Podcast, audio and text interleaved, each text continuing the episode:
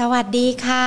สวัสดีช่องทางพอดแคสต์ Money and Banking Podcast กันด้วยนะคะวันนี้เดี๋ยวเราจะมีการพูดคุยกับนักวิเคราะห์กันนะคะทั้งในเรื่องของกองทุน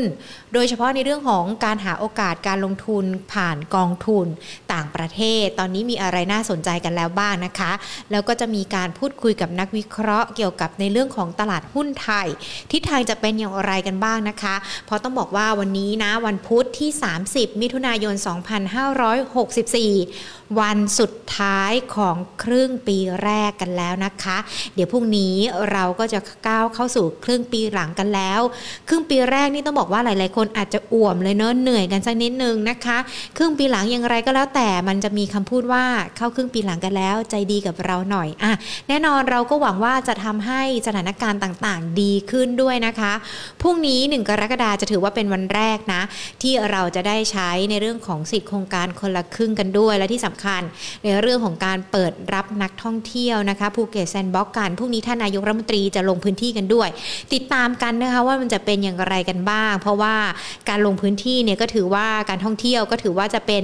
อีกหนึ่งแรงแหละที่จะสร้างความคาดหวังกันได้นะคะแต่อย่างไรก็แล้วแต่ไม่ว่าเราจะเปิดประเทศกันยังไงร้านอาหารยังไม่ให้นั่งหรือแม้แต่ใครที่ไม่ได้ work from home ต้องออกมาทำงานนอกบ้าน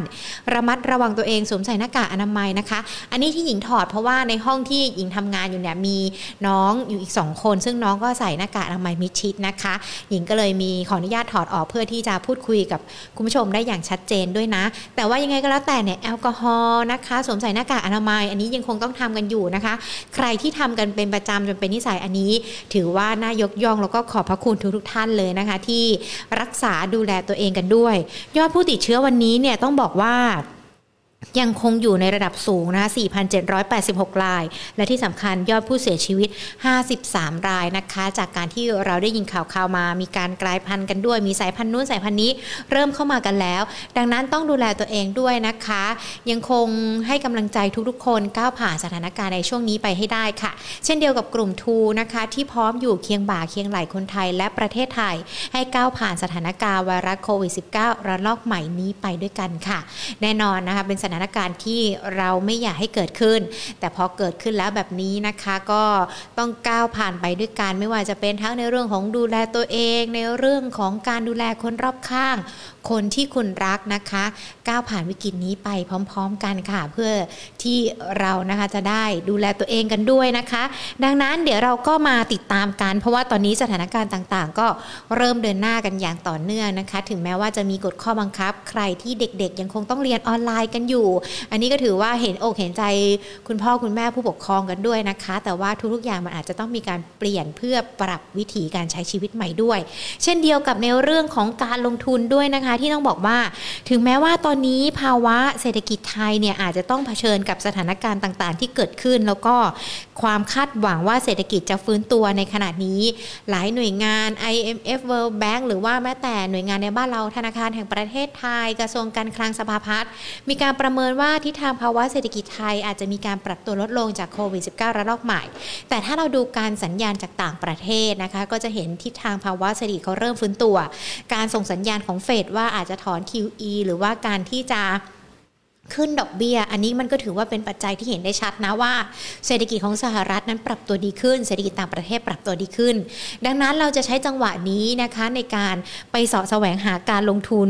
กองทุนต่างประเทศได้หรือเปล่านะคะเดี๋ยววันนี้เราจะมีการพูดคุยกันกับคุณเสริมศักดิ์วงศ์สิทธิโชคนะผู้อำนวยการฝ่ายค้าตราสารการเงินจากบริษัทหลักทรัพย์บัวหลวงจำกัดมหาชนนะคะเดี๋ยวหญิงขออนุญาตต่อสายหาคุณเสริมศักดิ์กันสักนิดนึงเพื่อที่เราจะได้มาดูสัญญาในเรื่องของต่างประเทศกันด้วยเนาะว่าตอนนี้ทิศทางเป็นอย่างไรกันบ้างหรือว่าแม้แต่มีกองทุนอะไรที่น่าสนใจกันบ้างนะคะสวัสดีค่ะคุณเสริมศักดิ์ค่ะ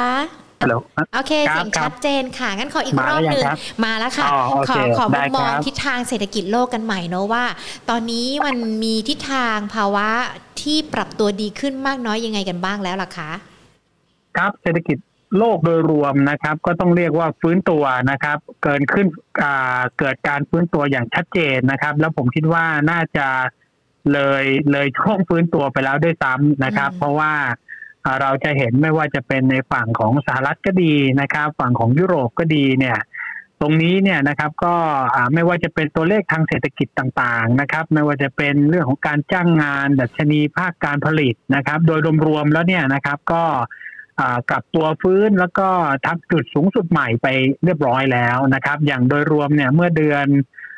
พฤษภาที่ผ่านมานะครับก็ดัชนีการจัดจ้างต่างๆเนี่ยนะครับของของทั่วโลกโดยเฉลี่ยนะครับก็ปรับตัวเพิ่มขึ้นมาอยู่แถว ห้าสิบแปดจุดสี่ จุดเนี่ยก็ทำจุดสูงสุดใหม่ในรอบเกือบๆสามปีครับคุณหญิงค่ะอย่างนี้เนี่ยแต่ว่ามันก็อาจจะต้องแยกนะครับแยกประเทศนิดหนึ่งกลุ่มประเทศที่ที่เราดูเนี่ยนะครับไม่ว่าจะเป็นยุโรปก็ดีอเมริกาก็ดีรวมถึงจีนก็ดีเนี่ยนะครับกลุ่มประเทศที่เขาออกจากโควิดแล้วนะครับเตรียมจะออกจากโควิดนะครับได้รับวัคซีนกันชัดเจนแล้วเนี่ยนะครับกลุ่มประเทศพวกนี้ครับกลับมาค่อนข้างที่จะใกล้เคียงหรือบางประเทศเนี่ยอาจจะกลับมาสูงกว่าก่อนโควิดด้วยซ้ำไปนะครับหญิงครับค่ะ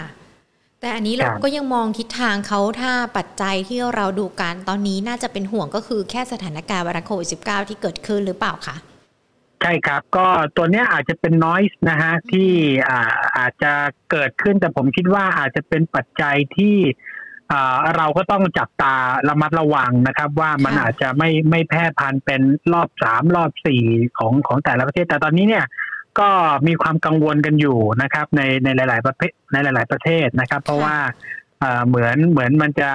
ตัวเลขเนี่ยมันเร่งมาอีกรอบหนึ่งนะครับแต่อย่างไรก็ตามนะครับผมคิดว่านักลงทุนเองเนี่ยนะครับก็มีความระมัดระวังเกี่ยวกับเรื่องนี้ไปพอสมควรในระดับหนึ่งแล้วนะครับแต่อย่างไรก็ตามเนี่ยวัคซีนนะครับสุดท้ายเนี่ยวัคซีนเนี่ยน่าจะต้องเป็นคำตอบสุดท้ายนะครับแต่อย่างไรก็ตามเนี่ยสูตรต่างๆนะครับไม่ว่าจะมีฉีดไปแล้วสองเข็มแล้วก็ต้องหาอะไรมาบูสเตอร์อีกสักเข็มสองเข็มอะไรอย่างเงี้ยนะครับก็ก็ต้องพัฒนาแล้วก็ต้องก็เรียกอะไรนะก็มีการทดลองพัฒนาไปเรื่อยๆนะครับแต่อย่างไรก็ตามเราคิดว่าการฉีดวัคซีนไปแล้วเนี่ยยิ่งฉีดมากนะครับประเทศนั้นก็จะมีโอกาสที่จะหลุดนะฮะจากวงจรของโควิดแล้วก็ในฝั่งยุโรปเองนะครับก็มีแนวคิดว่าก็คงจะเป็นอย่างเนี้ยก็ต้องระมัดระวังไปนะครับแล้วก็สุดท้ายก็คงจะต้องเปิดเมืองนะครับแทนที่ว่าจะให้โควิดหายไป หนึ่งร้อยเปอร์เซ็นต์ เป็นซีโร่เลยทุกคนมีภูมิหมดแล้วค่อยมาเปิดเนี่ยผมคิดว่าคงอาจจะไม่อาจจะไม่มีประเทศไหนที่จะรอเป็นในลักษณะอย่างนั้น หนึ่งร้อยเปอร์เซ็นต์ นะครับคุณหญิงครับก็อาจจะต้องหนึ่งละเปิดแล้วก็ระมัดระวังแล้วก็ให้เศรษฐกิจมันกลับมาฟื้นตัวเพราะว่าไม่งั้นเนี่ยมันก็ต้องเหมือนต้องถมเงินเข้าไปแล้วก็เศรษฐกิจมันชะงักงันเนี่ยมันจะทำให้ในระยะยาวเนี่ยมันจะไม่ดีต่อต่อประเทศนั้นๆนะครับคุณหญิงครับค่ะคุณบิ๊กค่ะอีกหนึ่งเรื่องที่เราอาจจะต้องติดตามกันก็คือการเคลื่อนย้ายเม็ดเงินลงทุน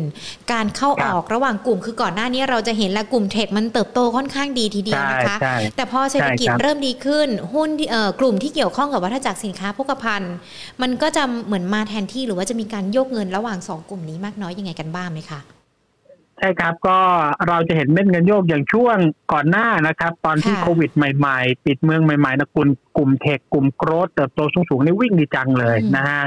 แล้วพอมาตั้งแต่ต้นปีนี้นะครับเริ่มเปิดเมืองนะครับก็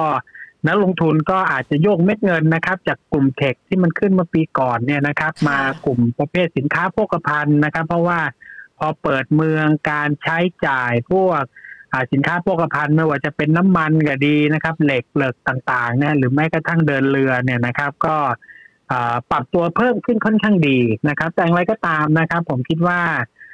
การสลับสับเปลี่ยนเนี่ยของทั้งสองสองสองเซกเตอร์สองประเภทพวกนี้เนี่ยนะครับยังคงมีอยู่ครับก็คงจะต้องขึ้นอยู่กับในเรื่องของ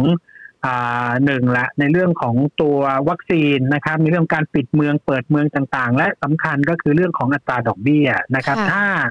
สมมุติว่าทางแบงก์ชาติต่างๆเนี่ยนะครับยังคงอัดฉีดเม็ดเงินนะครับแน่นอนกลุ่มโกรทกลุ่มเทคเนี่ยก็ยังจะได้รับผลประโยชน์ที่ค่อนข้างดีนะครับเพราะงั้นกุศโลบายที่สำคัญผมคิดว่าก็ควรจะมีทั้งสองอย่างผสมกันนะครับอาจจะไม่ทิ้งไม่ทิ้งทั้งกลุ่มที่เป็นในลักษณะเทคโนโลยีนะครับซึ่งปัจจุบันมันปรับพักฐานลงมาแล้วก็นะในช่วงสักสองสัปดาห์ที่ผ่านมาก็ปรับตัวได้ค่อนข้างดีนะครับคุณหญิงก็คิดว่าถ้านักลงทุนที่อาจจะเคยลงทุนขายทำกำไรไปแล้วก็อาจจะมี ค่อยๆเริ่มผสมเข้ามาใหม่นะครับเพราะผมคิดว่ากลุ่มพวกนี้เนี่ยในอีกสักหนึ่งถึงสองไตรมาสเนี่ยยังคงน่าจะลงทุนได้อยู่ครับผมถ้าอย่างนี้เราก็เน้นกระจายความเสี่ยงไปยังประเทศที่มีเงินเยอะๆหรือว่าเศรษฐกิจที่เขากำลังจะฟื้นตัวอย่างสหรัฐแบบนี้ก็ได้หรือเปล่าคะ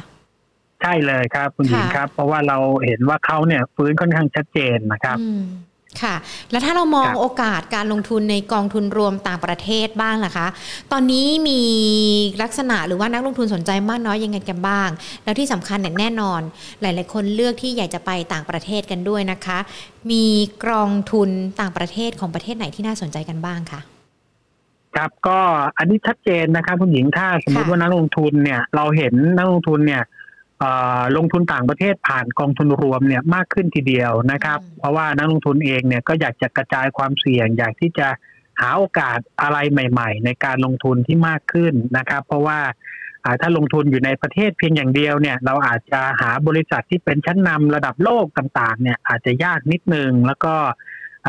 การที่เรากระจายความเสี่ยงไปในหลายๆประเทศเนี่ยมันก็จะเป็นการเพิ่มโอกาสหาหลักทรัพย์หาประเภท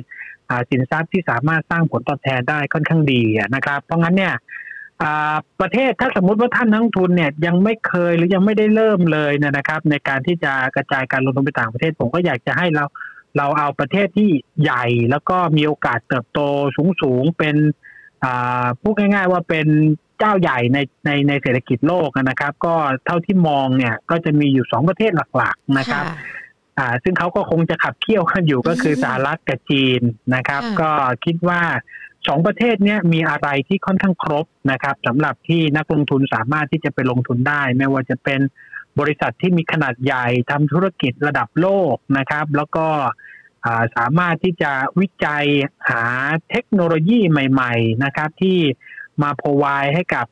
ประชากรโลกเนี่ยนะครับในการที่จะใช้ไม่ว่าจะเป็นแอปพลิเคชันก็ดีนะครับในเรื่องของ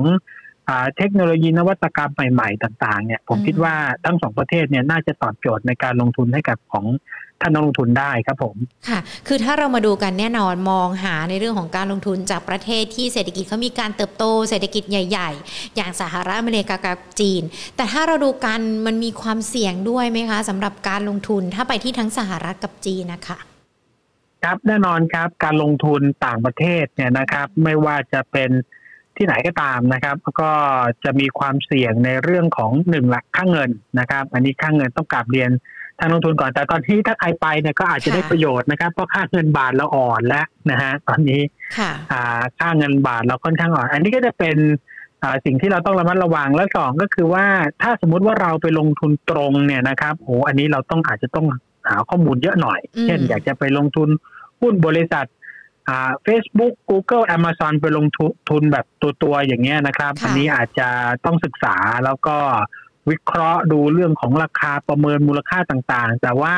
ถ้านักลงทุนไม่ได้มีเวลานะครับในการที่จะไปลงลักษณะนั้นกองทุนรวมก็น่าจะตอบโจทย์นะครับในแง่ที่ว่าอ่าหนึ่งละมีนโยบายที่ค่อนข้างชัดเจนนะครับเราดูว่าเขาจะไปลงทุนอะไรตามนโยบายถ้านโยบายมันตรงกับที่เราอยากจะลงก็ลงทุนไปแล้วเขาก็จะมีทีมงานมีผู้จัดการกองทุนนะครับในทั้งในทั้งต่างประเทศนะครับที่จะคอยมอนิเตอร์นะครับในพอร์ตการลงทุนของเรานะครับเพราะงั้นเนี่ยผมคิดว่าก็สำหรับนักลงทุนที่ไม่อาจจะไม่ได้มีเวลาอาจจะไม่ได้มาดูเรื่องหุ้นรายตัวกองทุนรวมก็น่าจะเป็นการตอบโจทย์ที่ค่อนข้างดีครับคุณหญิงครับซึ่งทางด้านของ บี แอล เอส หรือว่าบริษัทหลักทรัพย์บัวหลวงก็มีกองทุนที่น่าสนใจที่จะสามารถเป็นทางเลือกให้กับนักลงทุนได้ทั้งกองทุนสหรัฐกับกองทุนจีนด้วยใช่ไหมคะใช่ครับใช่ครับเราก็ต้องกลับเรียนว่าเราเป็น selling agent เป็นตัวแทนจำหน่ายสิบแปดบลจ.ในตลาดก็ครบเกือบ ร้อยเปอร์เซ็นต์ ของตลาดของของกองทุนที่อยู่ในตลาดนะครับเราก็จะทำการคัดสรรนะครับเลือกกองทุนที่เหมาะสมแล้วก็มีการเปรียบเทียบทั้งในเรื่องของนโยบายในเรื่องของผลงานผลตอบแทนทั้งในระยะสั้นระยะยาวเพื่อให้นักลงทุนมั่นใจว่าเออกองทุนที่มีอยู่ในตลาดเนี่ยจริงๆมันเยอะมากนะครับคุณหญิงเพราะงั้นเนี่ยเราก็เป็นในฐานะตัวกลางนะครับเราก็นอกจากที่จะเป็นให้อำนวยความสะดวกเรื่องการซื้อขายนะครับเราก็จะมีทั้งในเรื่องคำแนะนำนะครับเพื่อให้นักลงทุนเนี่ยเลือกกองทุนที่เราคิดว่าดีที่สุดในนโยบายนั้นๆนะครับก็อย่างวันนี้ก็ คัดมาให้ท่านนักลงทุนสักสองกองนะครับที่เราคุยทั้งจีนทั้งอเมริกาเนี่ยนะครับเราก็คิดว่าทั้งสองกองนี้ก็น่าจะเป็นทางเลือกที่น่าสนใจให้กับนักลงทุนครับคุณหญิงครับค่ะงั้นเรามาเริ่มกันที่กองทุนจีนกันก่อนดีกว่านะคะชื่อกองทุนอะไรแล้วเราไปเน้นลงทุนในสินทรัพย์อะไรกันบ้างหรอคะครับก็จะเป็นชื่อย่อนะครับจะเรียกว่า B ชาย อี คิว นะครับก็จะเป็นกองทุนของบลจ.บัวหลวงนะครับก็เน้นลงทุนในหุ้นของบริษัทของจีนนะครับซึ่งครบถ้วนนะครับแล้วก็ครอบคลุมทั้งหมดนะครับก็คือพูดง่ายๆว่าไม่ว่าจะเป็นจีนในแผ่นดินใหญ่จีนฮ่องกงหรือแม้กระทั่งจีนบริษัทจีนที่เป็น listed อยู่ในสหรัฐอเมริกานะครับก็อยู่ใน universe หรือว่าขอบข่ายการลงทุนของกองนี้ได้นะครับแต่ว่าก็จะให้น้ำหนักนะครับในจีนในประเทศเนี่ยเยอะหน่อยนะครับก็คือจะมี A share ด้วยนะครับเพราะว่ากองทุนต้นทางเนี่ยเขากระจายอยู่สักสองกองแล้วก็มีลงทุนตรงรายบริษัทนะครับเพราะงั้นเนี่ยก็ค่อนข้างที่จะครบถ้วนนะครับแล้วก็การบริหารจัดการของกองทุนต้นทางเนี่ยรวมถึงในไทยด้วยเนี่ยนะครับก็บริหารในลักษณะแอคทีฟนะครับก็คือว่าไม่ได้ว่าซื้อและแช่ตามดัชนีนะครับมีการปรับกลยุทธ์การลงทุนนะครับเพื่อให้ได้ผลตอบแทนที่ดีในระยะยาวนะครับคุณหญิงครับอันนี้ก็เอ่อ performance จริงๆก็ถือว่าค่อนข้างดีนะครับแล้วก็ใครที่เคยลงทุนหุ้นจีนอยู่เนี่ยในตั้งแต่ต้นปีมาจนถึงปัจจุบันเนี่ยนะครับก็จีนเองก็พักๆมาหน่อยเพราะปีที่แล้วก็ค่อนข้างแรงนะครับพอพักๆมาแล้วเนี่ยนะครับเราก็คิดว่าเอ่อเป็นจังหวะที่ค่อนข้างดีณตอนนี้นะครับราคาก็เอ่อไม่ได้สูงไม่ได้แพงอะไรมากนักนะครับการการที่เราเลือกจีนเนี่ยเพราะว่าหนึ่งละเขาเป็นมหาอำนาจทางเศรษฐกิจที่กำลังจะเติบโตแล้วก็เคียงบ่าเคียงไหลก็กำลังตามตามสหรัฐมาติดๆนะฮะถ้าเป็นอย่างนี้เนี่ยอีกไม่กี่ปีเราก็คิดว่าจีนก็คงจะใกล้ๆนะครับขนาดเศรษฐกิจก็จะใกล้ๆสหรัฐนะครับแล้วก็สิ่งที่สำคัญก็คือจีนเองเนี่ยฝั่งภาครัฐเนี่ยก็อ่ามันก็มีทั้งแง่บวกแง่ลบนะครับแง่บวกก็คือเขาพยายามที่จะ stabilize ให้เศรษฐกิจในประเทศของเขาเนี่ยมีความมั่นคงไม่ไม่ไม่หวือหวามากนะครับค่อยๆไปไปอย่างมีเสถียรภาพอันนี้ก็จะเป็นจุดดีนะครับแต่ว่ามันก็อาจจะมาพร้อมกับอาจจะมีการเข้าแทรกแซงในบางธุรกิจที่เคยเห็นว่ามันใหญ่เกินไปอย่างที่เราจะได้ยินข่าวในช่วงตั้งแต่ต้นปีมาไม่ว่าจะเป็นในเรื่องของแอนด์ไฟแนนซ์อะไรต่างๆพวกนี้นะครับเกี่ยวกับการเงินของจีนนะครับแต่เราคิดว่าระยะยาวนะครับจีนยังมีโอกาสเติบโตได้ค่อนข้างดีครับทั้งภาครัฐสนับสนุนประชากรมีจำนวนมากแล้วก็บริษัทที่จดทะเบียนในตลาดของเขาเนี่ยมีศักยภาพมากทีเดียวครับค่ะซึ่งในกองทุนนี้เราก็จะมีทั้งไปลงทุนในส่วนของเฮลท์แคร์กันด้วยไฟแนนซ์ด้วยใช่ไหมคะเป็นสัดส่วนการลงทุนของกองทุนเราใช่ครับก็ค่อนข้างที่จะกระจายหลากหลายเซกเตอร์นะครับเพราะงั้นเนี่ยมันก็ทำให้เราเอออ่า healthcare มาอ่ากองนี้ก็ได้ประโยชน์อ้าว ไอ พี มากองนี้ก็ได้ประโยชน์อ่าสินค้าอุปโภคบริโภคของจีนเอาลงออนไลน์มาอันนี้ก็ได้ประโยชน์นะครับเพราะว่าเพราะว่ากองเขาจะกระจายแต่ที่ที่กระจายเนี่ยแต่ก็เน้นนะครับก็คือว่าเลือกเฉพาะบริษัทหุ้นที่มีศักยภาพการเติบโตที่ค่อนข้างสูงนะครับค่ะซึ่งก็มีนโยบายจ่ายเงินปันผลด้วยเนาะสำหรับตัวนี้ B ชาย อี คิว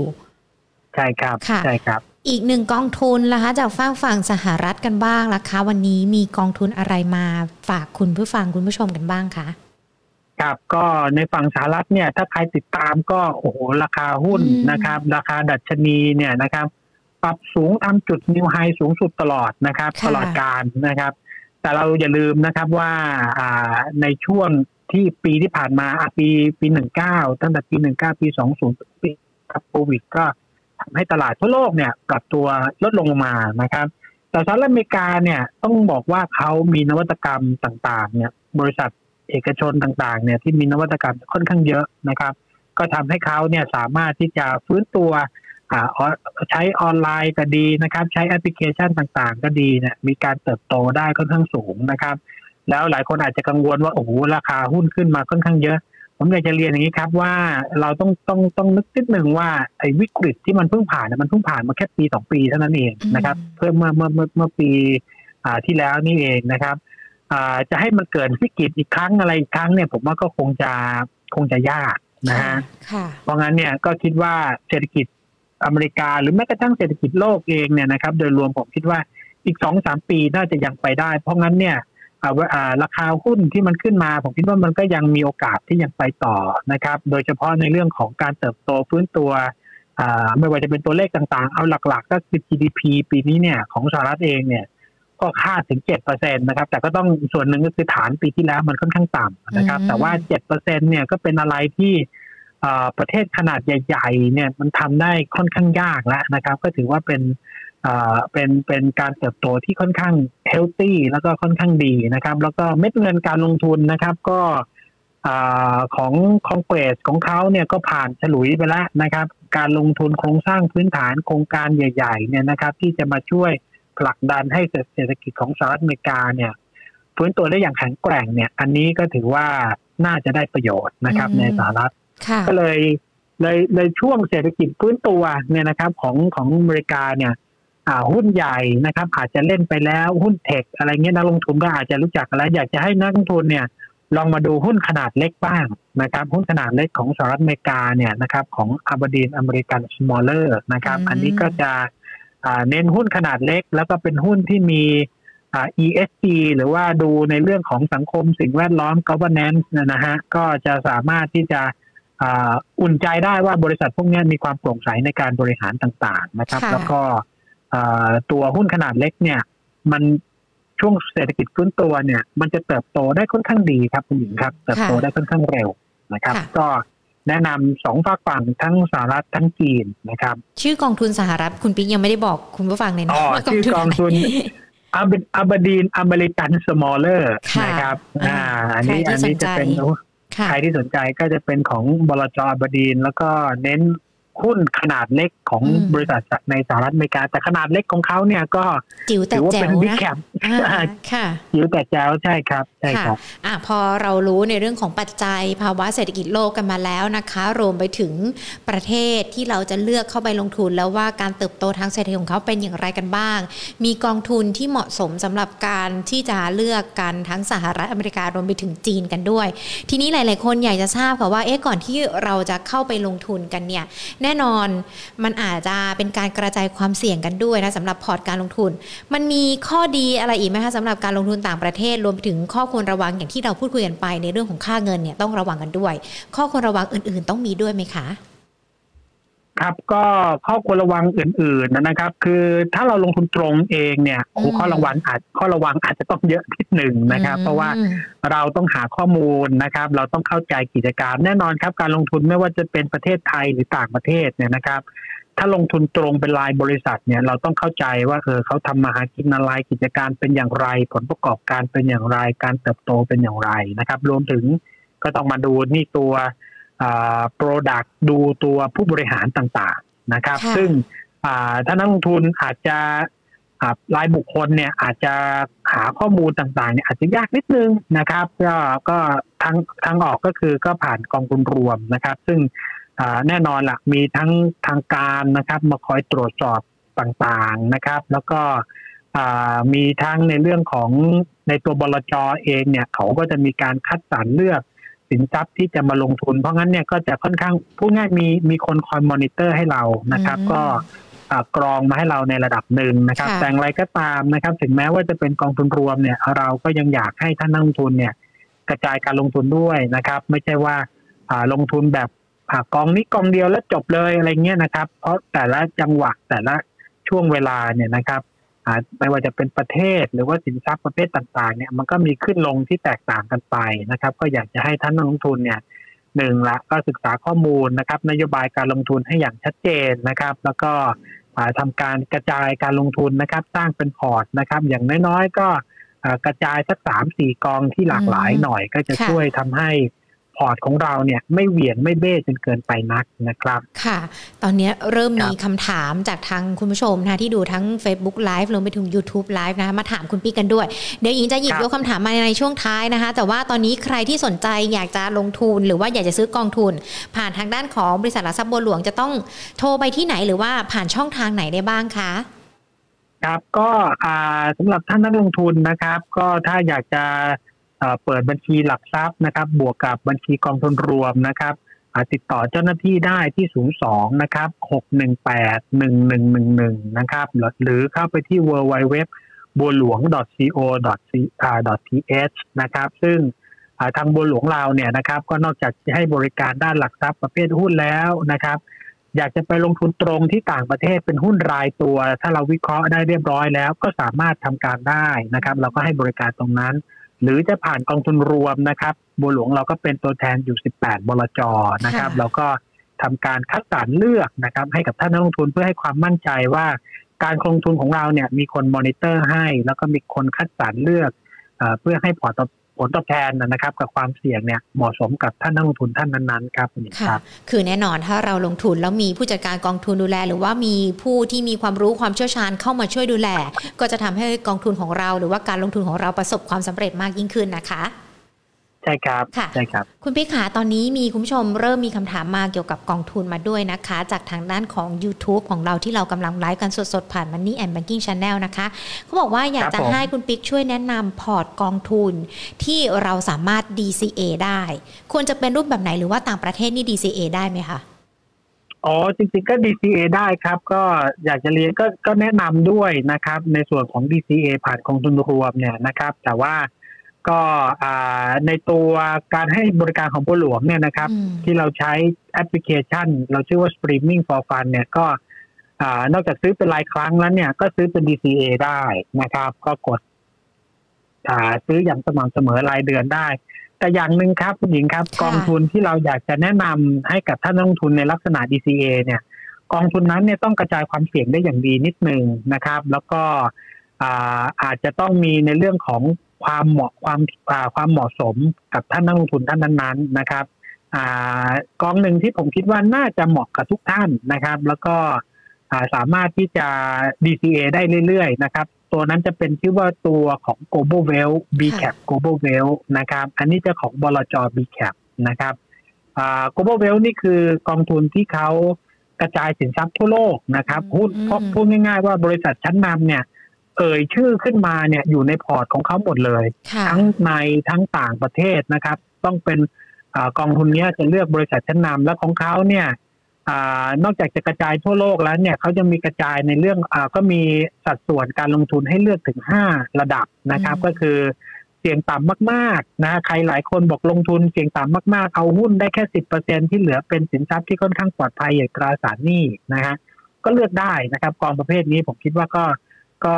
หนึ่งเป็นการทำ asset allocation ให้กับท่านเรียบร้อยแล้วคือกระจายความเสี่ยงการลงทุนในสินทรัพย์ให้ท่านเรียบร้อยแล้วแล้วก็มีเลเวลนะครับมีตั้งแต่สิบ ยี่สิบห้า ห้าสิบ เจ็ดสิบห้าแล้วก็เก้าสิบครับคุณหญิงอันนี้ก็จะเหมาะเลยถ้าใครรับความเสี่ยงได้กลางๆก็ B Cap Global Wealth ห้าสิบแล้วกด ดี ซี เอ เป็นรายเดือนได้เลยครับไม่ต้องมานั่งดูว่าเอออเมริกาจะดีจีนจะดีหรือที่ไหนจะดีเพราะว่ากองนี้เขากระจายให้กับท่านนักลงทุนเรียบร้อยแล้วนะครับอืมค่ะถือว่าเป็นหนึ่งทางเลือกกองทุนที่น่าสนใจนะคะ B Cap Global Wealth และที่สำคัญมันมีการปรับระดับความเสี่ยงของผู้ลงทุนกันด้วยว่ารับได้มากน้อยยังไงกันบ้างนะคะคุณชยาน่าจะได้คำตอบที่ตรงใจแล้วนะคะกับการลงทุนกองทุนผ่านในรูปแบบของ ดี ซี เอ กันด้วยอีกหนึ่งนั่นถามมานะคะคุณอารอนเทรดเดอร์บอกว่าทางบัวหลวงมีแนวคิดจะออกหุ้น อี ที เอฟ ที่ไปซื้อหุ้นเทคโนโลยีของสหรัฐมาให้เทรดใน Streaming เหมือนของจีนกับเวียดนามที่อยู่ในปัจจุบันนี้ไหมคะอ๋อครับครับทางเราก็แน่นอนครับดูอยู่ต่อเนื่องครับแต่ว่าถ้าเป็นอะไรที่มันอยู่ต่างประเทศ Time Zone มันไกลกันมากๆเนี่ยนะครับถ้าท่านถ้าท่านดูนะครับในตัวที่เป็น อี ที เอฟ แล้วมาลิสต์ในตลาดของเราเนี่ยที่ตอนนี้ได้รับความนิยมมากก็คือจะเป็น ดี อาร์ ที่ชื่อว่า อี หนึ่ง วี เอฟ วี เอ็น สาม ศูนย์ ศูนย์ หนึ่ง อันนี้จะเป็นหุ้นเวียดนามตามดัชนี วี เอ็น สามสิบ นะครับส่วนถ้าไปที่อื่นๆเนี่ยนะครับอย่างยุโรปหรืออเมริกาเนี่ยนะครับหญิงต้องเรียนว่าไทม์โซนมันต่างกันนะครับพอไทม์โซนมันต่างกันเนี่ยการเทรดการซื้อการขายเนี่ยมันจะค่อนข้างลำบากนะครับพอค่อนข้างลำบากเนี่ยเพราะงั้นเนี่ยมันก็จะมีความเสี่ยงนะครับในเรื่องของราคาเพราะว่าเราเปิดเขายังไม่เปิดถ้านักลงทุนซื้อมาเราก็ไม่รู้ว่าราคาตรงนั้นเนี่ยมันจะเป็นราคาเท่าไหร่ถูกไหมฮะแต่ว่าถ้าอยู่ในไทม์โซนเดียวกันเนี่ยนะครับอย่างเวียดนามหรือจีนเนี่ยนะครับถ้าอยู่ใกล้ๆกันอย่างเงี้ย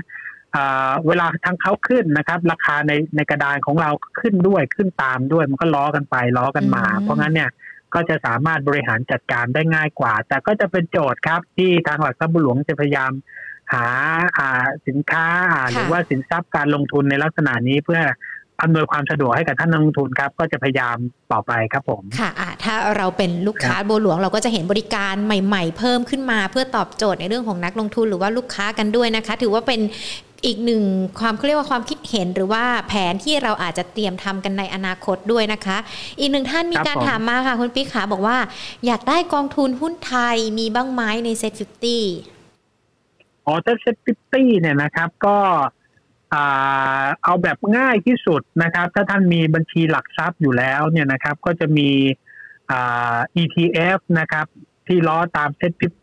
ล้อตาม เซ็ต หนึ่งร้อย ล้อตาม บี เอ็ม เอส ซี ไอ ที เอช นะครับอย่าง เซ็ต ห้าสิบ เนี่ยอันนี้อยู่มานานก็คือ ที เด็กซ์ นะฮะท่านก็สามารถที่จะซื้อในกระดานหลักทรัพย์หุ้นได้เลยล้อตามดัชนี เซ็ต ห้าสิบ ค่อนข้างเปี้ยเลยนะครับหรือว่าถ้าอยากจะขยายนะครับสินทรัพย์เพิ่มมากขึ้นเป็น เซ็ต หนึ่งร้อย เนี่ยนะครับในกระดานก็จะมี บี เซ็ต หนึ่งร้อย นะฮะอันนี้ก็ออกโดย B Cap เช่นเดียวกันนะครับล้อตามดัชนี เซ็ต หนึ่งร้อย ในตลาดบ้านเรานะครับหรือถ้าอยากจะแบบว่าเป็นหุ้นใหญ่นะครับสไตล์นักลงทุนต่างประเทศที่เขาใช้นะครับก็จะมี บี เอ็ม เอส ซี ไอ ที เอช นะฮะก็จะออกโดย B Cap เช่นเดียวกันนะครับก็จะเน้นหุ้นไทยที่อยู่ในดัชนี เอ็ม เอส ซี ไอ Thailand ก็คือหุ้นในสายตาของนักทุนต่างชาติที่เขามองกันก็จะต้องเป็นหุ้นขนาดใหญ่สภาพคล่องดีนะครับคุณหญิงครับก็สามตัวนี้ผมคิดว่าก็เป็นทางเลือกให้กับท่านนักลงทุนที่หนึ่งละซื้อในกระดานซื้อแบบเรียลไทม์แล้วก็สามารถที่จะใช้แอปพลิเคชันของทางตลาดหลักทรัพย์นะครับหรือของทางบัวหลวงเองเนี่ยครับทำในเรื่องของ ดี ซี เอ ก็ได้เช่นเดียวกันครับผมค่ะได้เลยค่ะวันนี้ขอบพระคุณคุณปิ๊กนะคะเดี๋ยวโอกาสหน้าเราพูดคุยกันใหม่นะคะแน่นอนในเรื่องของภาพรวมการลงทุนผ่านกองทุนยังคงมีโอกาสการเติบโตแล้วก็สร้างผลตอบแทนให้กับนักลงทุนอีกเยอะเลยนะคะโอกาสหน้าพูดคุยกันใหม่ค่ะครับขอบคุณครับสวัสดีค่ะ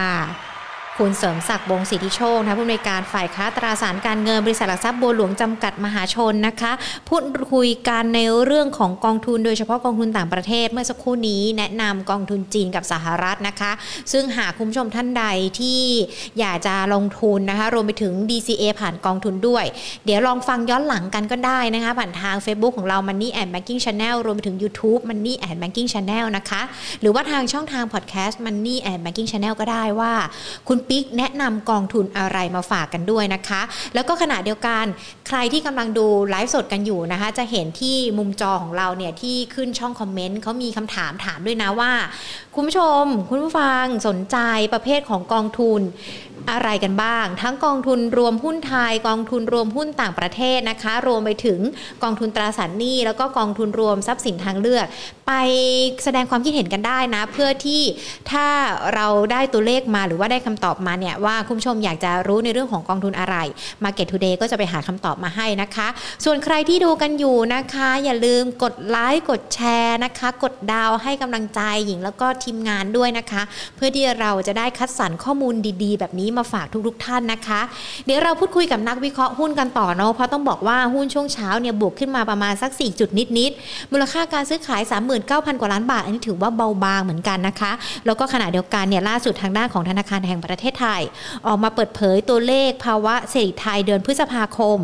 รับผลกระทบไวรัสโควิด สิบเก้า ระลอกสามอย่างชัดเจนแต่ว่าในส่วนของการใช้จ่ายของภาครัฐรวมไปถึงการส่งออกยังถือว่าเป็นตัวช่วยพยุงในเรื่องของภาวะเศรษฐกิจไทยด้วยนะคะดังนั้นทิศทางตลาดหุ้นไทยจะเป็นอย่างไรเดี๋ยววันนี้หญิงขออนุญาตต่อสายนะคะหาคุณกิตพลภัยไพศาลกิจผู้อำนวยการและนักกลยุทธ์จากบริษัทหลักทรัพย์ ยู โอ บี เค แห่งประเทศไทยจำกัดส่วนคุณผู้ชมท่านใดที่มีคำถามอยู่นะคะเกี่ยวกับหุ้นหุ้นรายตัวหรือว่าอยากจะรู้ในเรื่องของภาพรวมภาวะตลาดกันนะคะเดี๋ยวเขียนคำถามมาไว้ในคอมเมนต์ได้นะและเดี๋ยวหญิงจะถามนักวิเคราะห์กันให้นะคะตอนนี้หญิงกำลังต่อสายหาคุณกิตพลกันอยู่นะคะอ่ะเดี๋ยวลองต่ออีกรอบนึงเนาะเพราะว่าวันนี้ดูเหมือนสัญญาณจะไม่ค่อยดีเท่าไหร่เลยนะคะเกี่ยวกับเครือข่ายมือถือใครเป็นบ้างมาบอกกันได้นะแต่ไม่ต้องบอกนะว่าเครือข่ายอะไรเดี๋ยวเผื่อเขาดูอยู่แล้วเขาจะมาบอกว่าเราไม่จริงนะเครือข่ายของเราสัญญาณดีนะคะแต่ว่าวันนี้หญิงพยายามโทรออกหาหลายคนเหมือนกันนะก็โทรไม่ติดเหมือนกันไม่รู้เป็นอะไรหรือว่าอาจจะเป็นแค่เครื่องหญิงเครื่องเดียวก็ไม่รู้อ่ะเดี๋ยวมาดูตลาดหุ้นกันสักหน่อยนะคะว่าเป็นอย่างไรกันบ้างรวมไปถึงในเรื่องของ ทิศทางการลงทุนด้วยครึ่งปีแรกเนี่ยต้องบอกว่าค่อนข้างที่จะหนักเนาะสำหรับตลาดหุ้นไทยเดี๋ยวครึ่งปีหลังต้องมาดูกันนะคะว่าทิศทางจะเป็นอย่างไรกันบ้างรวมไปถึงมันยังมีโอกาสให้เก็บหุ้น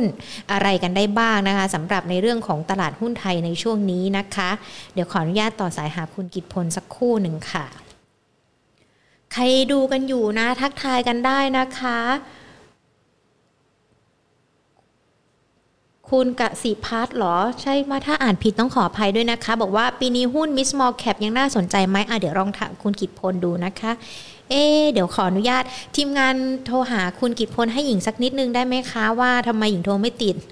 เผื่อลองเปลี่ยนเครือข่ายกันดูนะคะเพราะว่าหญิงพยายามโทร สองถึงสาม รอบแล้วเดี๋ยวลองให้ทีมงานช่วยโทรอีกรอบนึงดีกว่าเนาะคุณกิตพลก็อาจจะยุ่งด้วยเนาะช่วงนี้อาจจะมีในเรื่องของภาวะการลงทุนนะคะแล้วก็ภาพรวมที่อาจจะต้องมาพูดคุยกับนักลงทุนรวมไปถึงลูกค้าด้วยเนาะเข้าใจว่าตอนนี้การลงทุนหลายๆคนอาจจะต้องการที่ปรึกษากันนะงั้นเดี๋ยวหญิงขอรายงานตัวเลขเศรษฐกิจสักนิดนึงดีกว่าที่ทางด้านของแบงก์ชาตินะคะออกมาเปิดเผยกันว่าในช่วงเดือนพฤษภาคมที่ผ่านมาเนี่ยมันมีอะไรกันบ้างนะคะเดี๋ยวขออนุญาตใส่อันนี้แป๊บนึงตอนนี้ทีมงานก็กำลังโทรหาคุณกิตพลอยู่นะคะใครที่กำลังดูเราอยู่เนี่ยเดี๋ยวลองรอสักครู่หนึ่งนะคะเดี๋ยวหญิงจะอัปเดตในส่วนของประเด็นเศรษฐกิจต่างๆที่เกิดขึ้นด้วยหรือว่าอย่างที่ตอนนี้กำลังดูกันอยู่นะคะตอบโพลที่เราได้ทำแบบสำรวจกันไว้ก่อนก็ได้นะคะเพราะว่าเดี๋ยวเราจะได้เอาคำตอบมาเนาะตอนนี้ก็ดูเหมือนว่าหลายๆคนเนี่ยจะสนใจ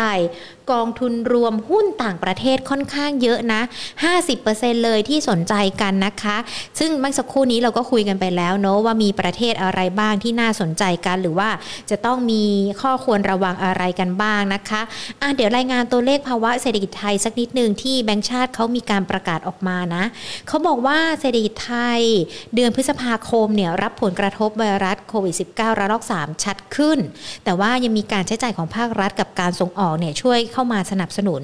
ซึ่งการส่งออกถ้าเราดูการเดือนพฤษภาคมเป็นมูลค่านะคะขยายตัว สี่สิบสี่จุดสี่เปอร์เซ็นต์ ตัวนำเข้าเนี่ยเติบโต ห้าสิบหกจุดหกเปอร์เซ็นต์ แน่นอนสัญญาณการส่งออกมันเห็นชัดเจนตั้งแต่เดือนเมษาแล้วนะคะเพราะว่าทิศทางภาวะต่างประเทศเขาปรับตัวดีขึ้นแต่ว่าเศรษฐกิจในบ้านเรานั้นยังไม่ดีเท่าที่ควรนะคะการส่งออกไปต่างประเทศอันนี้ก็ถือว่าได้รับแรงสนับสนุนนะคะจากปัจจัยจากต่างประเทศก็เลยปรับตัวดีขึ้นได้แต่ว่าสถานการณ์ทางเศรษฐกิจยังคงต้องติดตามกันด้วยนะคะแล้วก็ขณะเดียวกันอันนี้อาจจะมีผลต่อในเรื่องของกลุ่มอสังหาริมทรัพย์ด้วยหรือเปล่าเพราะว่าล่าสุดทางด้านของสมาคมธุรกิจรับสร้างบ้านเขามีการส่งหนังสือถึงทางด้านของสบค.นะเพื่อขอคำยืนยันผ่อนผันการก่อสร้างบางส่วนทางด้านของนายกสมาคมธุรกิจรับสร้างบ้านนะคะเขาก็บอกว่าการที่สบคเนี่ยอาจยังไม่มีเป้าประสงค์หรือว่ามีคำสั่งปิดสถานที่ก่อสร้างที่ชัดเจนคือถ้าเราฟังกันเนี่ยก็คือวันแรกเนาะบอกว่าให้ปิดการก่อสร้างทั้งหมดแต่ว่าอีกวันนึงเขาก็ออกมาบอกว่าพวกบ้านทาวน์เฮ้าส์เนี่ยใช้ได้ก่อสร้างได้นะคะก็วันนี้เขาก็เลยมือดูเหมือนว่าไม่มีความชัดเจนเขาก็เลยอยากจะมาขอความชัดเจนจากทางด้านของสบคนะว่าจะเป็นอย่างไรหรือว่ามันจะทำอย่างไรกันบ้างเพราะว่าเพื่อให้เศรษฐกิจเดินหน้าได้เพราะว่าถ้ามันหยุดการก่อสร้างหรือว่าการก่อสร้างมาชะงักไปเนี่ยแน่นอนมันมีผลคือค่าโอนเตรียมที่จะโอนถ้าไม่ได้โอนในช่วงนี้เก็บงานไม่ได้เขาก็ต้องมีค่าธรรมเนียมในการเสียค่าปรับกันด้วยหรือว่าแม้แต่การสั่งของสั่งอะไรโทรมาแล้วเนี่ยเขาก็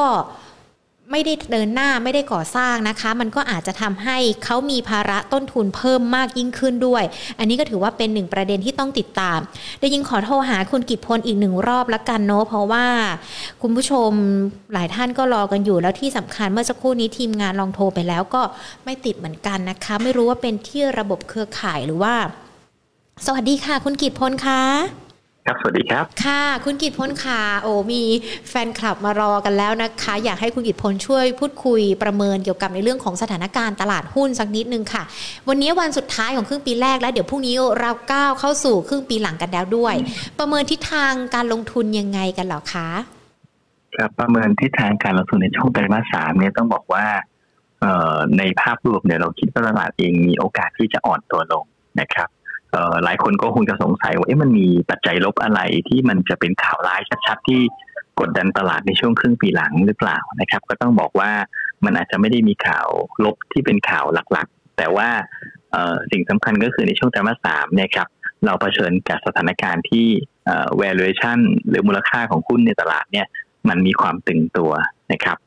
บถามว่าเอ๊ะจริงๆตั้งแต่ก่อนหน้านี้เนี่ยปีที่แล้วจนกระทั่งถึงต้นปีนี้เนี่ยตลาดเราก็เหมือนกับอยู่บน valuation ที่มันตึงตัวมาตลอดนี่นาเราซื้อขายบน พี อี ที่ที่ก็สูงมาตลอดนี่นาทำไมทำไมถึงมาดูน่ากังวลในช่วงไตรมาสสามตรงนี้ก็ต้องบอกว่าเป็นเพราะว่าก่อนหน้านี้ครับถึงแม้ว่าเราจะเห็น valuation ของตลาดตึงตัวแต่ว่าเราจะเห็นว่าตลาดเองเนี่ยหรือว่าผลประกอบการประจดทะเบียนเองเนี่ยมันอยู่ในทิศทางของการปรับประมาณการขึ้นมาเกือบจะโดยตลอดนะครับคือเราเห็นผลประกอบการออกมาดีเศรษฐกิจฟื้นตัวจากโควิดนะครับแล้วก็มีการปรับประมาณการกำไรขึ้นมาเรื่อยๆแต่ทีเนี้ยพอมาถึงช่วงกลางปีเนี่ยสิ่งที่มันมันต้องมันตัวก็คือว่าเราจะเห็นว่าตั้งแต่ต้นปีมาถึงตอนนี้ครับเราผ่านโควิดมาอีก สองถึงสาม ระลอกแล้วนะครับคือผ่านระลอกสองระลอกสามแล้วตอนนี้ปัจจุบันไม่รู้ว่าเราเจอระลอกสี่อยู่หรือเปล่านะครับดังนั้นถามว่าไอ้การปรับประมาณการกำไรของจะเปลี่ยนเองก็ยังคงเกิดขึ้นอยู่แต่ว่ามันมีความเสี่ยงที่ว่าเอ๊ะที่เราเคยมองกันไว้เนี่ยมันอาจจะน้อยๆกว่าเดิมเช่นเราเคยคิดว่ากำไรประจดทะเบียนบางแห่งอาจจะโต สี่สิบเปอร์เซ็นต์ นะครับถึงเวลาจริงๆอาจจะเหลือสามสิบอาจจะเหลือยี่สิบห้านะครับบางคนโตยี่สิบอาจจะเหลือสิบนะครับดังนั้นลักษณะแบบนี้ครับพอพอตลาดมาอยู่ในจุดที่หนึ่ง valuation ก็น่าจะตึงตัวแล้วมาอยู่ในจุดที่มีความเสี่ยงจากเรื่องของตัวการปรับประมาณการเรื่องตัวเศรษฐกิจเนี่ยมันก็เป็นจุดทริกเกอร์ที่สำคัญที่ทำให้เราอาจจะเองอาจจะต้องระวัดระวังว่าเอ๊ะภาพของครึ่งปีหลังเนี่ยตลาดในฝั่งเอเชียและฝั่งเกิดใหม่เนี่ยมันมีโอกาสจะอันเดอร์เพอร์ฟอร์มตลาดอเมริกานะตลาดอเมริกาตลาดยุโรปเราเห็นการฉีดวัคซีนที่ที่ไปค่อนข้างจะไกลแล้วนะครับ หกถึงเจ็ดสิบเปอร์เซ็นต์ แล้วถ้าเรานับเฉพาะคนที่ได้เข็มแรกดังนั้นพวกนี้ครับการฟื้นตัวเศรษฐกิจมันจะไปได้ค่อนข้างจะเร็วกว่ามันอาจจะมีสะดุดบ้างมีอะไรบ้างกึกกักแต่ว่ามันจะไม่ได้น่ากังวลนะครับแต่ว่าในฝั่งของเราซึ่งยังฉีดกันด้วยอัตราที่ต่ำกว่าเนี่ยนะครับก็การฟื้นตัวมันจะมีปัญหากว่ารวมทั้งมันจะมีความยืดเยื้อของการระบาดที่เดี๋ยวก็โผล่มาเดี๋ยวก็หายไปนะครับดังนั้นลักษณะแบบนี้ครับเราก็เลยมองว่าในช่วงครึ่งปีหลังโดยเฉพาะในช่วงไตรมาสสามเนี่ยเราอาจจะต้องเผื่อใจไว้สักนิดนึงว่าด้วยเวอร์ชันที่ตึงตัวลักษณะแบบนี้เวลาเวอร์ชันตึงตัวแล้วตลาดจะกลับมาน่าสนใจได้มันมีมันมีความน่าจะเป็นอยู่สามอย่างที่จะทำให้ตลาดกลับมาน่าสนใจนะครับค่ะอันที่หนึ่งก็คือกำไรดีมากครับจนกระทั่งหุ้นกลายเป็นถูกไปเลยนะครับอ่าซึ่งเราก็เห็นแล้วว่าพอมีการระบาดเยอะๆทางที่หนึ่งชักเริ่มไม่ง่ายนะครับอ่าทางที่สองก็คือเอ่อหลายครั้งเราที่จะเห็นว่าเวลาเวลาผลตอบแทนพันธบัตรมันลงเร็วๆบอนด์ยิลด์ลงเร็วๆเนี่ยหุ้นก็กลับมาดูดีนะนะครับเหมือนกับสมัย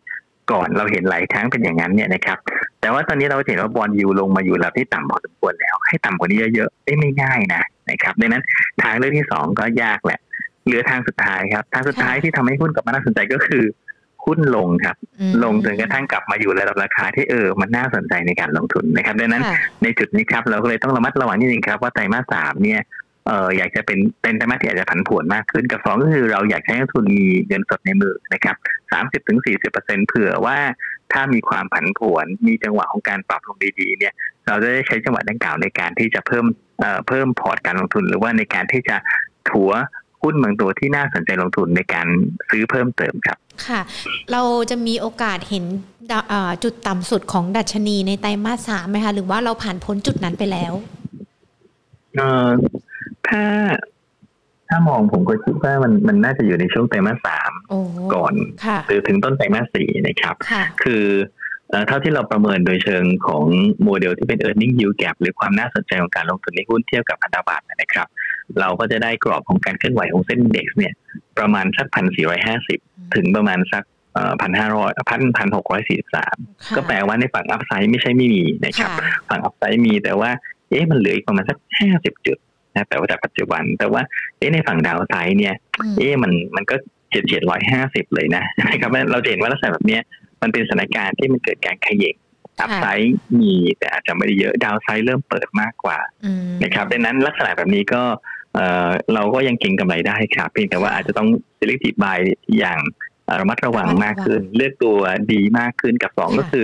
การที่จะมาอัดหนักๆเพิ่มพอร์ตมันไม่ใช่ตรงนี้ครับแต่ว่าอาจจะต้องรอจังหวะให้เราไปอยู่ในโซนที่ใกล้ด้านใดด้านหนึ่งมากกว่าอย่างเช่นเรารู้ว่าเที่ยวเนี้ยดาวไซด์คือประมาณ หนึ่งพันสี่ร้อยห้าสิบ นะครับด้านบนคือหกสิบสี่ หนึ่งพันสี่ร้อยหกสิบสามก็แปลว่าถ้าลงไปสัก หนึ่งพันห้าร้อย ไม่ต้องถึง หนึ่งพันสี่ร้อยห้าสิบ เนี่ยอย่างเงี้ย จะเป็นจุดที่น่าสนใจแล้วนะครับเพราะว่า risk reward จะขย่งกลับข้างกันแล้วกลายเป็นว่าดาวไซด์เหลือเริ่มไม่เยอะอัพไซด์เปิดมากกว่านะครับดังนั้นดังนั้นตัวนี้อย่าไปเอาเป๊ะกับระดับที่ที่เรากล่าวแต่อยากให้เห็นเป็นภาพว่าในโซนที่อย่างน้อยสุดในโซนที่เราจะซื้อเนี่ยมันควรจะเป็นโซนที่เราเห็นอัพไซด์นะครับมากกว่าดาวไซด์ตรงนั้นจะเป็นโซนที่เราเริ่มเพิ่มน้ำหนักการลงทุนได้ค่ะแต่ว่าแน่นอนแหละในโอกาสที่ดัชนีมีการปรับตัวย่อลงหรือว่าแม้แต่เมื่อสักครู่นี้คุณกิมพลบอกว่าเก็บเงินสดไว้ก่อนแล้วรอจังหวะที่จะเข้าไปช้อนซื้อหุ้นได้นะคะช่วงครึ่งปีหลังจังหวะครึ่งปีหลังนี่เราจะสามารถไปเก็บหรือว่าเลือกตัวไหนได้บ้างหรอคะภาพใหญ่ผมยังเชื่อว่าเป็นเรื่องธีมเปิดเมืองนะครับคือการเปิดเมืองเนี่ยเหมือนกับเราเดินบนอุโมงค์ที่ที่ลึกมาพอสมควรแล้วก็วันนี้เราเหลือประมาณสักห้าร้อยเมตรสุดท้ายแหละกำลังจะถึงปากอุโมงค์นะครับเพียงแต่ว่าเอ้ยเราเดินมาในช่วงแรกๆโอเคมันยาวมันมันไกลไม่เห็นแต่พื้นพื้นมันเดินง่ายพอมาถึงห้าร้อยเมตรสุดท้ายเอ้ยเราเห็นแล้วนะแสงอยู่ปลายทางแต่ว่าโอ้โหพื้นอุโมงค์ตรงนี้มันเดินยากจังนะมันสะดุดมันเดินไม่สะดวกเลยนะครับดังนั้นต้องบอกว่าเราต้องแยกกันคือเรารู้สึกว่ามันมีความยืดเยื้อมันมีการระบาดระลอกที่สี่ที่อาจเกิดขึ้นได้มันมีปัญหาของวัคซีนที่เราเองก็มีไม่ได้ไม่ได้เพียงพอนะครับเอ่อซึ่งมันกลายเป็นเหมือนกับการที่เราเดินแล้วเจออุโมงค์มันมันลำบากแต่เราเดินออกใกล้ในการที่จะออกจากเส้นทางใกล้ที่จะออกจากปัญหาไปได้มากขึ้นนะครับดังนั้นลักษณะแบบนี้ครับก็แปลว่าธีมใหญ่ยังเป็นเรื่องของการ reopening อยู่เพียงแต่ว่าในธีมที่เป็นการ reopening เนี่ยในเมื่อมันมีความไม่แน่นอนพอมีความไม่แน่นอนเนี่ยสิ่งที่เราจะเห็นก็คือว่าหนึ่งเอ่อมันก็จะมีตีหมื่นที่สลับมาครับเช่นเอ๊ะในเมื่อในประเทศมันอาจจะเปิดประเทศไม่ได้เนี่ยแล้วก็ดีไม่ดีเปิดเอ่อเดือนเปิดเดือนเปิดประเทศนะครับเปิดแซนด์บ็อกซ์เนี่ยวันนี้ยังไม่รู้เลยมีปัญหาอะไรหรือเปล่าเพราะว่าบางคนก็ยังขอเซอร์ติฟิเคทออฟเอนทรีไม่ได้เลยนะครับหรือจริงๆต่อให้เข้ามาได้ก็อาจจะรู้สึกว่าเฮ้ยเข้ามาได้ หนึ่งหมื่น คนในหนึ่งเดือนเนี่ยมันมันช่างต่างกับสมัยก่อนที่หนึ่งล้านคนมากเลยนะมันอาจจะไม่ได้มีผลช่วยต่อต่อผลประกอบการอะไรมากก็ได้ดังนั้นครับผมคิดว่าธีมเปิดเมืองเนี่ยยังเป็นภาพใหญ่เพียงแต่ว่าพอในภาวะที่มันมีความไม่แน่นอนเนี่ยมันก็อาจจะมีธีมอื่นเข้ามาแทรกเช่นกลับไปยังธีมที่ได้ประโยชน์จากเศรษฐกิจต่างประเทศเศรษฐกิจโลกที่มันเติบโตก็คือในเมื่อในประเทศมันคิดว่าจะกลับมาดีมันยังไม่ดีเอ๊ะกลับไปดูเศรษฐกิจหุ้นเศรษฐกิจโลกไทยได้ไหมนะครับขณะเดียวกันในบางช่วงการระบาดเยอะเศรษฐกิจโลกเริ่มมีความไม่แน่นอนในช่วงครึ่งปีหลังอย่างเงี้ยนะครับที่อาจจะเป็นการชะลอหลังจากการลดความเป็นการลดลงมันแรงเนี่ยเอ๊ะมันอาจจะต้องหนีไปหุ้นปลอดภัยบ้างหรือเปล่านะครับมันก็จะกลายเป็นการเพราะฉะนั้นภาพในช่วงครึ่งปีหลังที่ว่าไตรมาสสามเนี่ยมันจะเป็นการวนอยู่ระหว่างสามธีมก็คือ reopening นะครับหุ้นในกลุ่มที่ได้ประโยชน์จากเศรษฐกิจโลกแล้วก็สามก็คือหุ้นในกลุ่มปลอดภัยจะวนอยู่สามกลุ่มนี้ตามเซนติเมนต์แล้วก็ตามพัฒนาการของเหตุการณ์ครับค่ะอย่างนี้ถ้าเราจะเลือกเป็นตัวละคะไม่ว่าจะเป็นทั้ง reopening หุ้นที่ฟื้นจากเศรษฐกิจโลกรวมไปถึงหุ้นที่ปลอดภัยมันพอจะมีอยู่ใช่ไหมคะที่เป็นช้างเผือกของหุ้นเราครับก็ในฝั่ง reopening นะครับซึ่งไม่ได้แปลว่าต้องต้องเคาะทันทีทันใดตอนนี้นะครับแต่ว่าเรามองว่าเอ้ยลงมาในรอบนี้ให้หาจังหวะที่จะไปมองๆก็คืออันที่หนึ่งมอง reopening เนี่ยเราไม่ได้เกี่ยไปทางฝั่งท่องเที่ยวนะเรามองอะไรที่เน้นคนไทยเนี่ยแหละครับที่กลับมาใช้จ่ายเงินนะอย่างเช่นหุ้นห้างสรรพสินค้านะครับ ซี อาร์ ซี นะครับหลายคนก็จะบอกว่าเอ๊ะจริงๆหุ้นห้างสรรพสินค้ามีสองตัวนะมี ซี อาร์ ซี กับ ซี พี เอ็น ซี อาร์ ซี จะน่าสนใจกว่านะครับเหตุผลก็เพราะว่า ซี พี เอ็น ได้ได้ได้ค่าเช่าเพราะสมมติครึ่งปีหลังการฉีดวัคซีนไปได้ดีจำนวนคนเดินห้างเดินกันมืดฟ้ามัวดินเลยเนี่ยนะครับเอ่อ ซี พี เอ็น ไม่มีอัพไซด์ครับคืออัพไซด์ก็เป็นไปตามค่าเช่าแต่มันเดินเยอะกว่านั้นค่าเช่าก็ไม่ได้ขึ้นเร็วๆนี้นะครับแต่ว่าถ้าเป็น ซี อาร์ ซี ซึ่งเขาขายของนะครับก็แน่นอนครับคนเดินเยอะขึ้นคนเดินมากขึ้นก็โอกาสจับจ่ายมันก็สูงขึ้นเนี่ยดังนั้นลักษณะนี้แล้วก็ต้องถือว่า ซี อาร์ ซี เองจะถือได้ว่ามันมีโอกาสที่จะมีอัพไซด์มากกว่าทางด้านของ ซี พี เอ็น นะครับดังนั้นตัวแรกที่เรามองก็คือดีมานด์ที่มันอั้นมาเนี่ยก็คือตัวด้าน ซี อาร์ ซี นะครับตัวที่สองก็คือว่าถ้ามาดูแล้วเนี่ยในกลุ่มโรงแรมเนี่ยก็ยังยังเหนื่อยเพราะว่ามันต้องขาดทุนอีกหลายไตรมาสนะครับเอ่อมีโรงแรมตัวไหนไหมที่มัน diversify หน่อยแล้วก็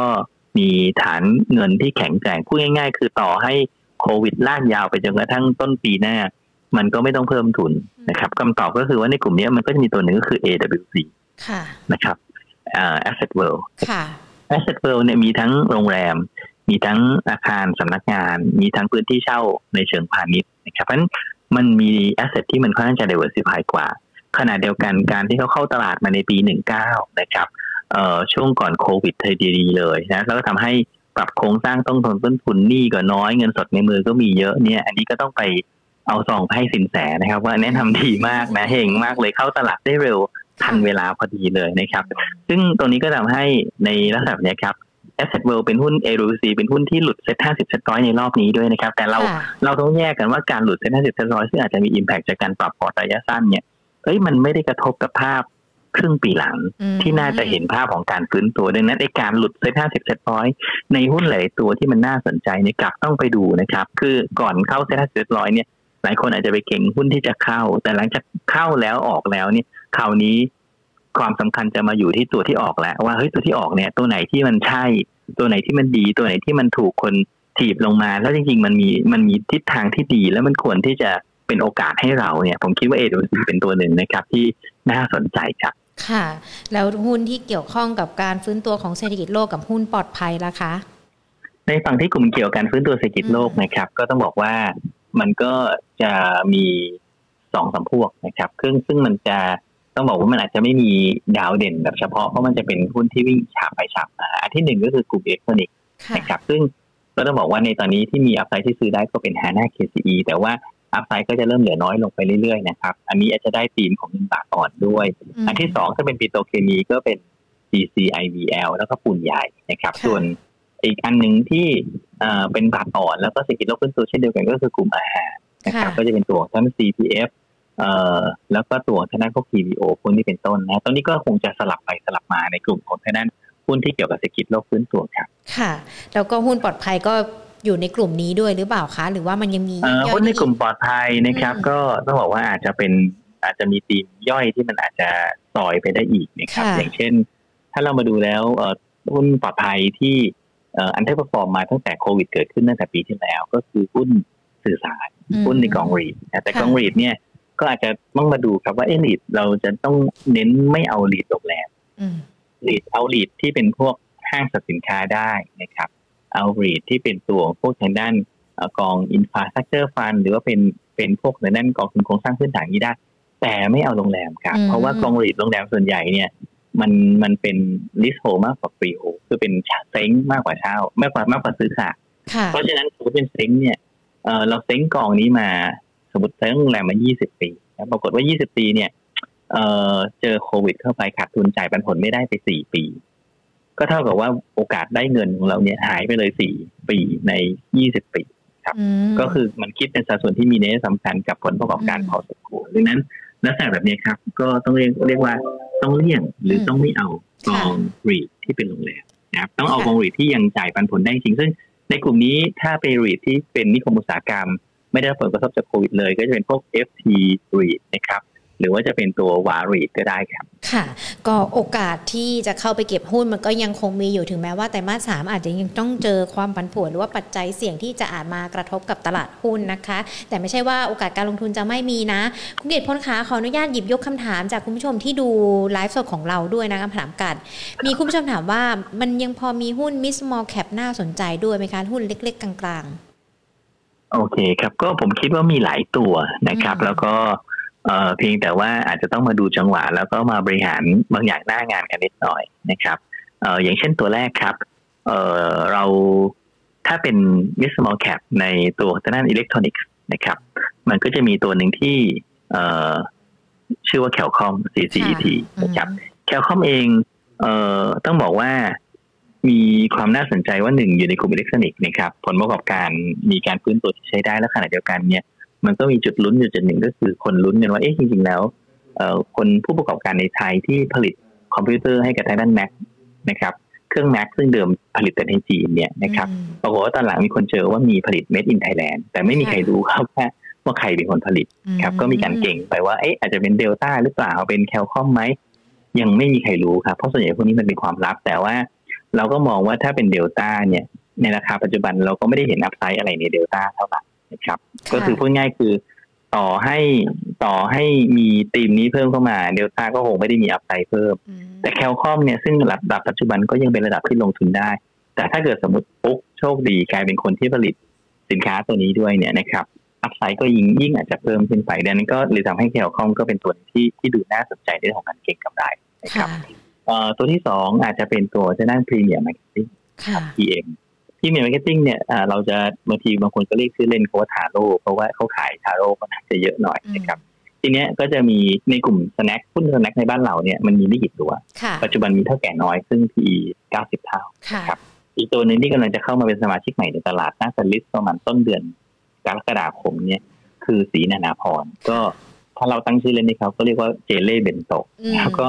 ก็จะเห็นว่าเออมันทีเนี้ยไอตัวของศรีนานาพรเนี่ยน่าจะเข้าจดทะเบียนโดย ไอ พี โอ ราคาประมาณสัก พี อี ยี่สิบห้าถึงยี่สิบหกเท่าค่ะซึ่งสูงกว่าราคาของซึ่งสูงกว่า valuation ของ พี เอ็ม พี เอ็ม วันนี้อยู่ พี อี สักสิบเจ็ดเท่าได้ฉะนั้นก็จะเห็นว่าเฮ้ยในภาวะที่ตัวเลขของ พี เอ็ม เนี่ยไม่ได้มีหนี้นะครับมีความสามารถในการสร้างกระแสเงินสดที่ดีมี อาร์ โอ อี ที่ค่อนข้างสูงมี พี อี ที่ต่ำกว่าพอสมควรเนี่ยทั้งเท่าแก่น้อยและทั้งตัวศรีนานาพรเวลาเราเห็นหุ้นที่เข้าตลาดมาใหม่แล้วมัน valuation มันสูงกว่าหุ้นในตลาดเนี่ยหลายครั้งมันกลายเป็นการดึงให้หุ้นในตลาดกลับไปซื้อขายด้วยราคาที่ดีขึ้นนะครับสถานการณ์นี้คล้ายๆกับตอนที่ติดล้อเข้าตลาดแล้วเราเห็นว่าก่อนติดล้อเข้าตลาดปุ๊บเนี่ยทั้งสวัสดิ์ทั้ง เอ็ม ซี ซี เนี่ยเอ่อมีบรรยากาศของการกินกำไรที่ดีขึ้นมานะครับตัว พี เอ็ม ก็เป็นลักษณะนั้นเช่นเดียวกันที่สำคัญก็คือเราไม่ได้เอาแค่เรื่องของการเทียบเคียงมูลค่าแต่ว่าทิศทางกำไรของของเขาซึ่งค่อนข้างใช้มีการเติบโตดีนะเพราะปีนี้น่าจะมีโอกาสทำกำไรเอ่อเทียบเท่ากับที่เคยทำยูไฮไว้ปีหกสิบ ห้าร้อยล้านปีนี้น่าจะเกินนั้นได้นิดหน่อยนะครับดังนั้น เอ่อ เราก็มองว่าลักษณะแบบนี้ครับหุ้นที่เออมีโอกาสที่จะถูกรีเลทแล้วก็มีกำไรที่โตด้วยนะครับตัวสุดท้ายนะครับก็อาจจะเป็นตัวห้างสรรพสินค้าแต่ว่าเป็นห้างปู่ถอนนะก็คือธนพิริยะนะครับธนพิริยะเองเอ่อถ้าเป็นห้างใหญ่ๆส่วนใหญ่มันจะไม่ค่อยได้ผลดีจากโครงการภาครัฐนะยกเว้นช่วงหลังที่มีมาตรการในเรื่องเอ่อที่มีช้อปปิ้งของของอีกตัวนึงมาแต่ว่าถ้าเป็นพวกเราชนะต่างๆเนี่ยมันก็จะส่งผลดีต่อพวกห้างสินค้าภูธรอย่าง ที เอ็น พี ซึ่งเขาเป็นร้านธงฟ้าด้วยนะครับที่สำคัญก็คือมีสัดส่วนต้องบอกว่าถ้าเรามาดูเนี่ยเส้นทางของพวกธุรกิจที่มันเป็นลักษณะของร้านค้าปลีกที่มันมีการขยายสาขาต่อเนื่องมี franchise value เนี่ยเหมือนสมัยก่อนที่เราเห็น ซี พี โอ มีสาขาน้อยๆแล้วก็เติบโตเรื่อยๆนะครับเราเห็น HomePro จากสาขาไม่กี่สาขาขึ้นมาเป็นหลายๆสาขาสิบสาขาเราเห็นglobal จากมีห้าสาขาขึ้นมาเป็น สามสิบถึงสี่สิบ สาขาไอ้ตัว ที เอ็น พี ก็เช่นเดียวกันครับจากสาขาไม่เยอะเนี่ยมันค่อยๆโตปีละสามสาขาห้าสาขาเนี่ยเอ่อก็ต้องถือว่ามีการเติบโตที่น่าจะน่าจะต่อเนื่องแล้วก็โดดเด่นในช่วงหลายปีข้างหน้านะครับดังนั้นลักษณะนี้ครับหุ้นแบบนี้เป็นหุ้นขาขึ้นก็คืออ่าบางช่วงขึ้นแพงไปก็จะปรับฐานแต่ว่าในช่วงไหนที่ปรับฐานมานานพอสมควรลงมาลึกใช้ได้เนี่ยเอสก็ต้องกลับมามองนะครับดังนั้นก็มองสามตัวนี้ครับที่เป็นตัวที่คิดว่ามีมีปัจจัยพื้นฐานที่มันสับสนด้วยแล้วก็มีแคตตาลิสต์บางอย่างที่ทำให้ราคาหุ้นน่าจะไปได้ดีด้วยครับค่ะก็ใครชอบหุ้นมิดสมอลแคปก็ลองดูนะคะอีกหนึ่งคำถามค่ะมองเคอรี่จะเป็นยังไงบ้างคะมีโอกาสฟื้นตัวไหมคะตัวเคอรี่เออผมมองเคอรี่ว่าน่าจะมีโอกาสฟื้นตัวนะครับในเชิงธุรกิจแต่ในเชิงราคาหุ้นอยู่ในจุดก้ำกึ่งนะครับเพราะว่าต้องบอกว่าเออเคอรี่เนี่ยซื้อต้องยอมรับจริงๆครับว่าซื้อขายด้วย valuation ที่ที่ถูกลงมาแล้วแต่ก็ยังแพงเมื่อเทียบกับหุ้นหลายๆตัวนะครับตรงนี้ราคาหุ้นที่ที่เข้าตลาดมาจะเห็นว่าเข้ามาตอนสี่สิบเข้า ไอ พี โอ วันแรกเนี่ยนะครับอ๋อวันนั้นขึ้นไปเทรดกันโอ้โหเจ็ดสิบกว่าบาทเลยนะครับแล้วก็ลงมาต่ำสุดเนี่ยแล้วก็ดีดตัวขึ้นไปแล้วก็ถอยกลับลงมารอบนี้จนกระทั่งต่ำสุดแถวประมาณสามสิบเจ็ดทีนี้เนี่ยต้องบอกว่าภาพตัวนี้ก็อยู่ในจุดก้ำกึ่งครับว่าลุ้นจะฟื้นตัวหรือเปล่าโดยโดยจริงๆถ้าให้ดีก็ควรจะฟื้นไปแล้วนะปรากฏว่าเอ๊ยยังไม่ยอมฟื้นตรงนั้นมันในนั้นแต่นั้นเชิญในวันเทรดดิ้งเนี่ยมันจะมีความเสี่ยงว่าถ้าสมมติจิ้มหลุดสามสิบเจ็ด สามสิบแปด สามสิบแปดบาทลงมาเนี่ยมันอาจจะมีดาวไซด์ที่ลงไปในโซนแถวสักสามสิบกลางๆนะครับแล้วก็ถึงจะฟื้นตัวอ่าหรือสองก็คืออาจจะตรงเนี้ยแล้วโชคดีฟื้นตัวได้เลยก็ได้นะครับดังนั้นก็ต้องบอกว่าถ้าคนที่มีติดอยู่ตรงนี้คงคงไม่ได้คงไม่ไม่ได้มาคัดอะไรแล้วแต่ว่าอาจจะต้องเก็บเงินไว้ก้อนนึงว่าเอ๊ะถ้าถ้าเกิดหลุด สามสิบเจ็ด บาท ห้าสิบ ลงไปเนี่ยเอ๊ะมันอาจจะมีดาวไซด์ประมาณสักเอ่อห้าบาทนะครับก็แปลว่าอาจจะเห็นสามสิบห้าหรือสามสิบโซนนั้นถ้าเห็นเป็นโซนที่เรียกว่าน่าสนใจมากๆนะครับคือคืออาจจะเห็นก็ได้ไม่เห็นก็ได้แต่ว่าเลยให้เป็นน้ำหนักว่าถ้ามีอยู่ตรงนี้ไม่คัดแหละแต่ถ้าลงไปโลต่ำกว่าทั้งเจ็ดซึ่งอาจจะได้อีก สามถึงสี่ บาทเท่านั้นจะเป็นจุดซื้อที่ดีมากๆในการที่จะถัวตัวเคอรี่ครับค่ะได้เลยค่ะคุณกิตพลค่ะวันนี้ขอบพระคุณนะคะเดี๋ยวโอกาสหน้ามีเวลาเยอะๆพูดคุยกันนานกว่านี้นะคะ ยินดีครับค่ะสวัสดีครับ